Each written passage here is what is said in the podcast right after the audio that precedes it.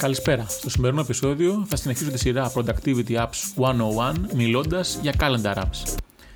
Έρχεται τρίμερο και θα βρείτε χρόνο να ξεσκάσετε και έρχεται το ελεύθερο χρόνο για να προγραμματίσετε και ενδεχομένως να οργανώσετε τις διακοπές σας.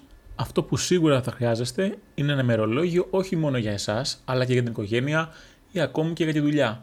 Δηλαδή κάτι το οποίο θα μπορεί να ενοποιήσει πολλαπλά ημερολόγια σε ένα κεντρικό view θα λέγαμε. Παρότι έχει όλα αυτά τα features, θεωρείται calendar app και το κόστος του είναι στα 40 δολάρια το χρόνο.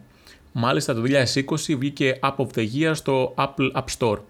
Έπειτα έχουμε το Calendly, το οποίο διατίθεται μόνο μέσω web και δεν έχει δικό του calendar. Δηλαδή, κάνετε υποστήκη το Google, το Outlook ή οποιοδήποτε άλλο online calendar που έχετε. Έχει και αυτό templates και μπορείς να κλείσεις meeting από 15 λεπτά έως 2 ώρες. Μπορείς να κάνεις scheduling, αλλά δεν έχει και αυτό analytics. Μπορείς να κάνεις δωρεάν λογαριασμό, αλλά έχει premium με 8 δολάρια το μήνα, αν θες customization και πιο advanced features, και επίσης έχει και μια προέκδοση με 12 δολάρια το μήνα. Προχωρώντας υπάρχει το Morgan Calendar, το οποίο είναι ένα desktop app διαθέσιμο για Linux, Mac και Windows. Δυστυχώς αυτό δεν έχει templates, ούτε scheduler, ούτε analytics. Διαθέτει tasks, αλλά το free account είναι μόνο για μαθητές. Αλλιώς είναι 4 ευρώ το μήνα, αν επιλέξετε ένα ετήσιο commitment, μια ετήσια συνδρομή δηλαδή, και 5 ευρώ το μήνα pay as you go, δηλαδή αν θέλετε να το πηγαίνετε μήνα με το μήνα.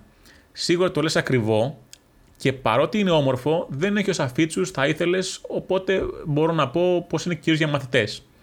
Έπειτα έχουμε το γνωστό Google Calendar, το οποίο υπάρχει σε app και στο web. Δεν έχει templates, αλλά διαθέτει scheduler. Επίσης μπορεί να του προσθέσεις add-ons όπως το Clockwise για Analytics. Στη λίστα βέβαια θα ήθελα να προσθέσω και το Woven, αλλά εξαγοράστηκε από το Slack τον Απρίλιο. Αντί για αυτό θα αναφέρω ένα app το οποίο ναι μεν δεν θα έχει βγει στον αέρα, αλλά η startup που το κάνει develop σήκωσε 3,3 εκατομμύρια δολάρια σε funding και το θεωρούν το μέλλον των calendar apps. Μάλιστα η εταιρεία αναφέρει ότι προσπάθησαν πολύ όπως το Calendly, Rescue Time, Clockwise και άλλοι, αλλά δεν το πέτυχαν και το Magical θα φέρει την επανάσταση.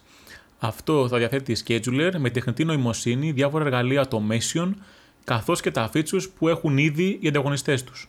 Αυτές είναι μερικές επιλογές στην κατηγορία των Calendar Apps.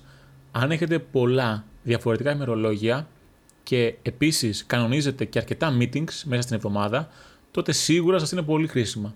Αν θέλετε κάτι που να έχει περισσότερα στοιχεία για task management, ανταλλαγή αρχείων κτλ. και παράλληλα να έχει και ένα calendar, θα περιμένετε ένα από τα επόμενα τεκαϊωτή επεισόδια. Ελπίζω να σας άρεσε το σημερινό επεισόδιο. Μέχρι την επόμενη φορά, να φροντίζετε τον εαυτό σας και να φροντίζετε ο ένας τον άλλο.